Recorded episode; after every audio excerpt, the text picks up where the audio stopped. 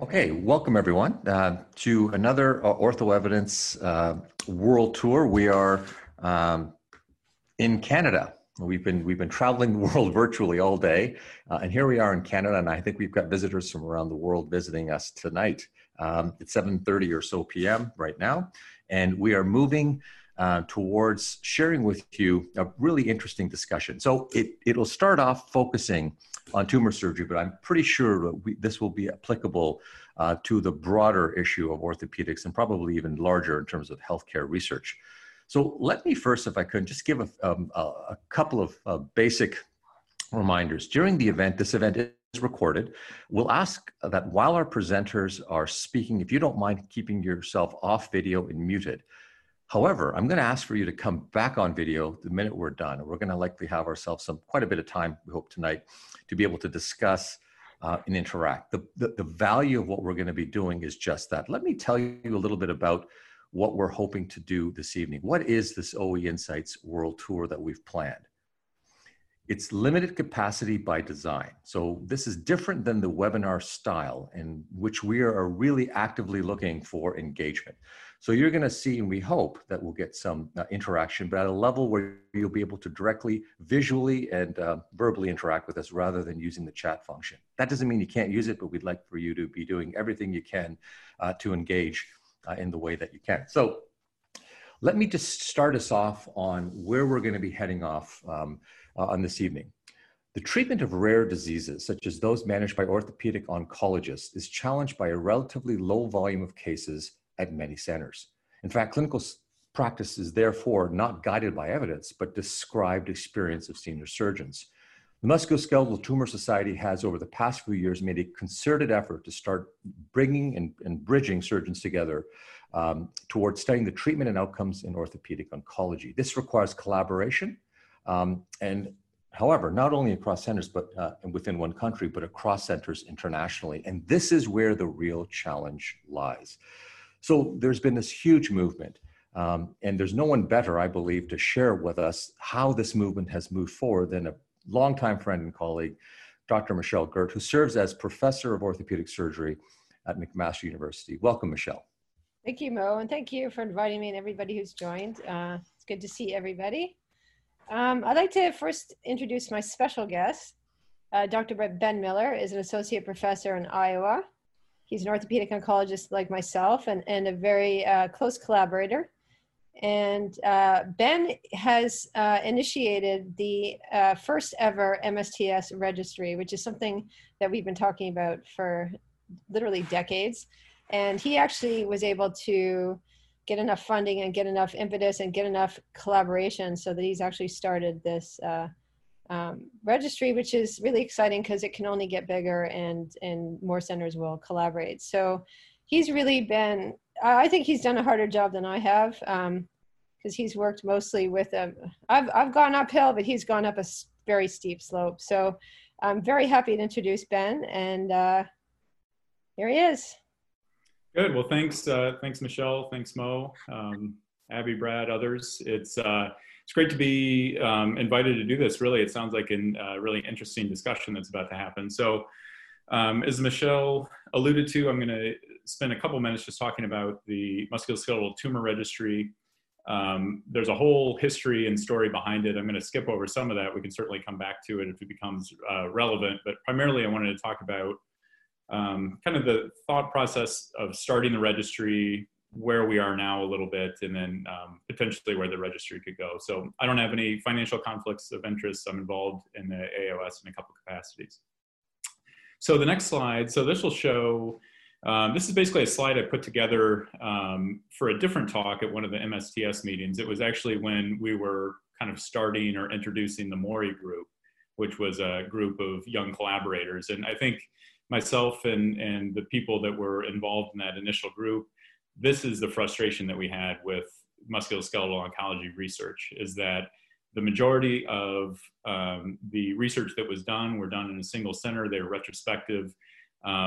They were trying to answer the same questions over and over and over again and weren't able to do it. And so I think that we thought, and a lot of this session today, I think, is going to focus on how do we get away from this idea of the single center retrospective study and actually start to answer some real questions. So the next slide just really identifies the way that the AAOS family of registries is oriented. For a number of reasons, the MSTS registry is housed under the American Academy of Orthopedic Surgeons. And there's a lot of overlap, really, I think without exception, STS members or AAOS members. So it really worked well for us to do it this way. There was some institutional knowledge with the American Joint Replacement Registry about how to implement these things, how to get it through ethical approval, how to formulate this as a quality and patient safety registry. And so we've actually had pretty good interaction with the AAOS, and I think this was certainly the way to go about it. The other thing that I point out is we are in there with the big boys. So AJRR came first, shoulder and elbow came second, and then musculoskeletal tumor came third. And we are by far the least represented subsection of orthopedic surgery. And I think it is a huge victory that we got them to turn their attention onto us. And it is in no small measure because of our successful argument that orthopedic oncologists are collaborators by nature. And we felt that there was going to be a huge amount of enthusiasm and participation in the registry. We can go to the next slide. And this just talks about, as we were defining what the musculoskeletal tumor registry should do, we had a number of pillars that we really wanted to make sure that we were true to throughout the design of this. So one is that we wanted to collect research quality data. So this includes patient tumor and treatment details. It includes oncologic outcomes of local recurrence, metastasis, and complications, but also outcomes that are really near and dear to surgeons, functional outcomes and quality of life. And this alone would distinguish us from other cancer registries. So there's a number of cancer registries, there's a few sarcoma registries, but none of them collect this amount of material to this amount of detail.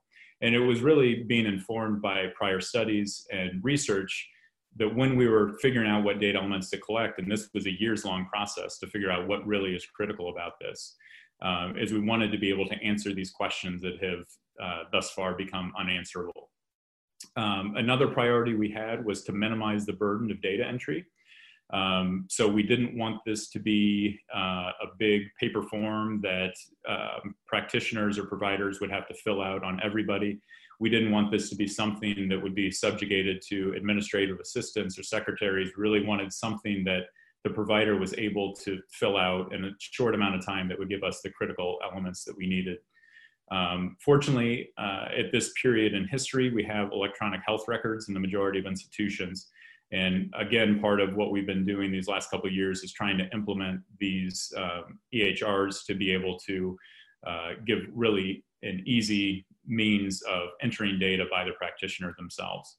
And then the final thing we were really guided by was being inclusive to everyone who was interested in joining the registry from the MSTS and the AAOS. Okay, we can go to the next slide. So that's that kind of a background. Again, it's really a short overview. There's a lot more that detail that we could get into if they come up in any discussion points. The registry has its limitations and it has its ideals. Some of the things that we'd like to do with it might not be possible, and there's some things that maybe we haven't thought about that we could do with it. For right now, so the registry is still in its infancy. So we just got done, as Michelle alluded to, we were fortunate enough to be awarded an REF grant that was one of the MSTS grants, and that allowed us to perform a pilot trial, engage 6 institutions to start enrolling patients, engage 6 surgeons to start to figure out what the data elements and form should look like, and to buy some IT time in order to create the registry. So what our goal is today is we want to enroll as many institutions as we can. So currently we have, I believe the most recent numbers are 10 enrolled and about 40 interested or in the process of contracting. So when you think about perhaps 100 sites in the United States, really that would do orthopedic oncology, where we have a pretty good head start. I think we all have our eye on where do we go after the United States. I think Canada actually is the most obvious place. And this topic was actually broached, not formally, but recently discussed the MSTS possibly being an international registry, given the small nature of it and given the enthusiasm of partnership and collaboration. And I think looking to Canada given that they are AAOS members, by and large, would be a good place to go. Currently, it's a sarcoma registry. I think we all see that we could add metastatic disease of bone and spine, that those are really important, and things that we can use the infrastructure that we've already built to add on to. And then the most exciting thing to think about, I think, is when you theorize, where could we go with the MST registry in the future? I think there is a role for international collaboration, whether it be under the umbrella of the MST registry or whether it just be an agreement to all collect the same data elements. Because honestly, I don't think that all the data needs to be in the same place as long as we all agree that we're looking at the same things and the same outcome measures. I don't think that the MST registry has the feasible ability to create its own tissue bank or implant retrieval mechanisms, but I feel like there are mechanisms in place that already exist, and we can explore ways that we can communicate with these tissue banks and implant retrieval, and certainly we can answer many more questions with that kind of data than just patient and electronic record data alone. We're already looking to opportunities to host clinical trials through this. David Greenberg, who I think was invited to this, I don't know if he's on, but he has a giant cell tumor prospective randomized clinical trial, randomized controlled trial with Francis Lee. And we actually are collecting enough data elements within the registry to think that perhaps we could host the data collection through the registry. So efforts like this to be able to enhance collaboration, to enhance clinical trial data collection. And then finally, using things like risk calculators, and specifically what I think about with this is in metastatic disease of bone, using survival predictors, using pathologic fracture prediction tools. These are certainly things that we can implement within the registry as well. These would have applications both in research, but also improving clinical practice and patient care. And honestly, with all of our research efforts, that truly is the final goal to all of this.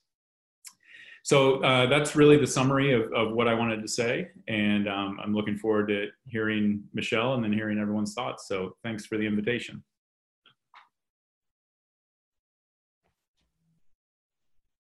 Okay, thank you, Ben. And really exciting, that traction is really exciting. And I'm very happy to step into the next discussion, which really just rolls right in from yours. We're going to talk about randomized trials and the collaboration that has needed to come together to do these in orthopedic oncology. And it really is like herding cats because, as Ben alluded to, we are a bunch of cats in orthopedic oncology, at least historically. So next slide, please. So my experience comes from the PARITY trial, the prophylactic antibiotic regimens and tumor surgery trial. So that's where I'll be coming from. Next slide. Advance. Yeah. So this is similar to what Ben showed, that his data was from 2013. And then this actually goes up to 2014, the previous 10 years. And we looked at the podium presentations at MSTS versus OTA, which is a trauma association. And you can see there's a lot of orange on the left for MSTS. So the vast majority of our research is level 4 case series with virtually non-existent randomized trials, prospective randomized trials. Orthopedic Trauma Association, mostly due to initially around the turn of the millennium, due to what Mo did with the SPRINT trial, started actually hurting the cats in orthopedic trauma. And now they're actually running randomized trials, and it's probably, at this point, this is 2014, much increasingly common to have level 1 or 2 evidence on their podiums, which is a very different story than orthopedic oncology. And our orange bars have not changed until 2020. This is exactly the way it is at all of our meetings. So this is very difficult because we are basically trying to pull silos together and herd cats to try to work together. So how does that work? How can we collaborate? So advanced slide, please. The first step is you really need a universal and vexing clinical problem. If people are going to work together, it's got to be something that they find interesting and important, and something they want to, a problem they want to solve. So advanced slide, please. So we have a big problem in orthopedic oncology. We do very big surgeries. This is an extra-articular knee resection. And next slide. Then we put in a bunch of metal, which is prime real estate for biofilm and bacteria. Advance. And then we try to close it with whatever we can find in the vicinity. And then we put on some pixie dust and we wave a magic wand and we hope it doesn't get infected. Next slide. So we do get infected implants, and they're not just prosthetic joint infections, they're prosthetic hip, knee, femur infections all in one. So they're very, very challenging. And we try to, we limit the risk for infection as much as we possibly can, though it's still very challenging. But what we do give, is give patients perioperative antibiotics. So next slide, please. Next slide. In advance, yeah. So we did a systematic review just to find out what's the rate of infection, prosthetic joint infection, and it's published of all the studies, and these are all retrospective case series, are 10%. So this is probably somewhat of an underestimation because of publication bias, but this is very high. We quote patients for arthroplasty, total joints less than 1%. So this is up to 100 times more common. Next slide. So we asked surgeons in a survey, what do you do with antibiotics to prevent infection? Advance, please. So we found out that through this survey that basically we're all over the map. And again, we're a bunch of cats. So 35% for 24 hours, all the way up to 41% of surgeons will leave antibiotics running in the patient until the suction drain is removed. So we really don't have an idea of what to do. And the next step would be to answer this question, how do we prevent infections with antibiotics? So once you have the really important question, you need to design a clear and valid and pragmatic study design so that you can answer that question in the real world setting. And that a type of study that other researchers or surgeons and researchers would be able to join from a pragmatic standpoint. Next slide, please. So the PARITY trial design sounds very, very simple. Any patient that has a primary bone tumor or soft tissue sarcoma invading bone, or patient with a oligometastatic bone disease of the femur or tibia that are about to go undergo resection of the tumor and endoprosthetic reconstruction would be included with some other criteria, but that's a very simple view of it. And they're randomized to 24 hours of post-op antibiotics, which is more or less what is used in total joint arthroplasty, or 5 days. Next slide. So this is a blinded study. Advance, please. Everybody's blinded in the study, including the participants and the care providers, data collectors, and outcomes assessors, except for the pharmacist who randomizes the patient and prepares the antibiotics or placebo. Okay, next slide. So how many patients do we need? Well, I know the published event rate was 10%, but our first initial group of patients enrolled, the event rate of surgical site infection was 14%. And so with a hope for a relative risk reduction, we would need 600 patients. So the largest volume centers in the world would take 6 to 10 years to enroll 600 patients. I would take 100. So I didn't think we could do this by ourselves. We need lots of people to help us with this study. So next slide, please. We need to collaborate. Next slide. So we asked in the same survey where we asked surgeons, how much antibiotics do they give postoperatively? We asked, would you be willing to participate in a randomized trial? And this is in 2012. Next slide, please. And 87% yes. Now there's a very big difference between clicking on a button saying yes and actually participating in a trial. But this was a positive sign. Next slide, please. Okay, and I just advance a bit, please. So as we were starting the trial, we asked surgeons involved if they could meet with us one very early morning at the MSTS meeting before the meeting started. And we had a collaborative discussion. It was a study where we basically, we sat down and we asked questions, and we wanted to find out why they were participating in PARITY, what were the barriers and facilitators. And there's a lot of words that are highlighted there, but just to summarize, surgeons felt like it was very, very important, that they wanted to learn how to do trials, they wanted to work together. There was a really strong sense of wanting to move forward in the field. But there's a lot of barriers, and they range from personal barriers, financial barriers, institutional barriers. But what has been enabling them to overcome the barriers or some facilitators, including some institutional support. Having a centralized coordinating center was very, very important. And the actual ability, the thought of becoming an author in one of these studies, it really does support researchers in their institutions if they could be a local PI in a randomized trial. So all these things have helped push people over the mountaintop and allowed them to start collaborating. But there's a strong sense of fatigue in dealing with all the barriers because they are endless, they're seemingly endless. Okay, next, please. So we started up and this is the next step. We got all the way up to 55 sites.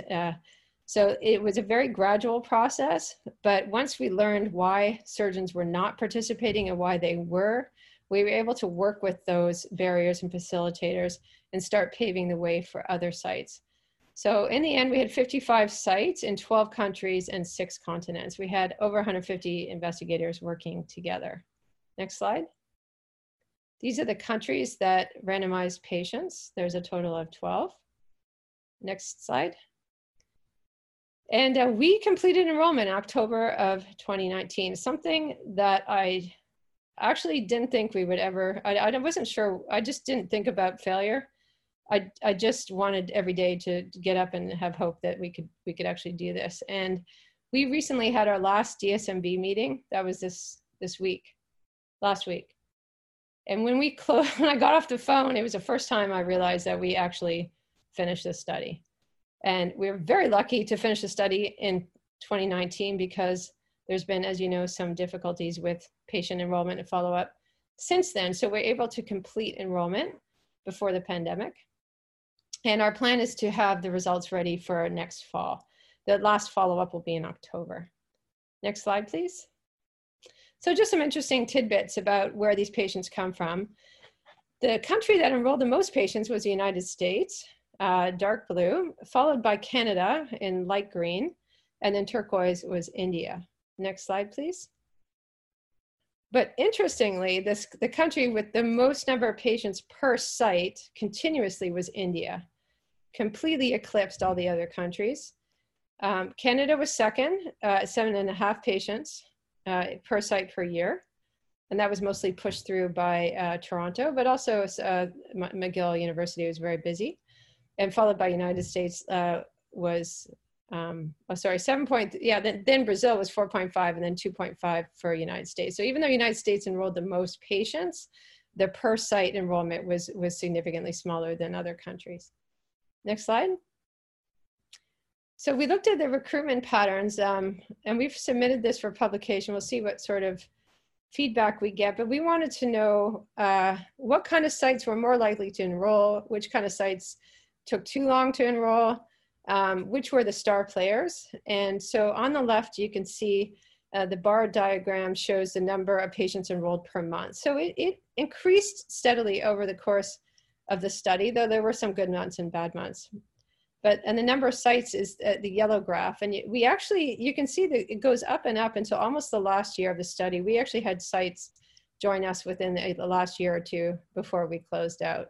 So the interest and the collaboration just grew over the course of the years of the study. And just to summarize briefly on the right, what we found was international sites outside of North America took longer to start up because mostly probably related to regulatory bodies because we were using a drug, ANSA. And also because we had to translate documents into different languages, so that took longer. But they did enroll significantly more patients once they were up and running. So we found that the international sites were more challenging to get up and running, but were very productive once they started enrolling. And we also found that publicly funded studies were more likely, publicly funded hospitals were more likely to enroll quicker. And of course, a not surprising finding is that research personnel were important in helping the site get up and running as quickly as possible. Okay, next slide. So our next step is the next trial. Now that we've completed enrollment and we're looking towards the future, we did a modified Delphi study a few years ago and asked our international community in a stepwise process, what are the most important research questions and also ones that we think we can actually answer. And the number one that came up, and this was a very upfront, out of the field front runner, but does less intensive surveillance of sarcoma patients affect survival? So we follow patients after sarcoma surgery, and we probably follow them a little too much and a little too often, because with soft tissue, we don't really have any options if they do end up with relapse, particularly in the lungs. So this is a very compelling research question. Next slide. So we began our next step of designing a protocol, and this was our protocol development meeting.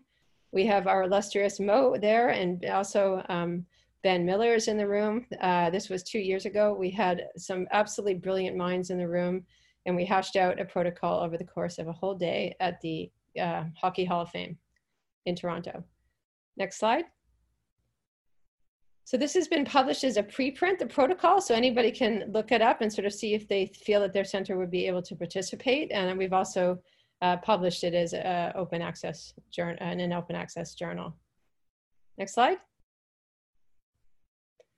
So these are international collaborators by site. It would take a very long time to read through all of them, but these are the people that have come together to form this collaborative group, and they are the front runners in our society that hopefully 10, 20 years from now, people will point to them and say that, you know, you're the ones who started this, because I really hope that when I retire, that the podiums at MSTS are not 95% case series. And next slide. Again, this is a global network that we can't do this alone. We can't even do this alone in Canada or United States. We have to work together. So collaboration is the number one factor in success in this type of research. And that's it. Thank you.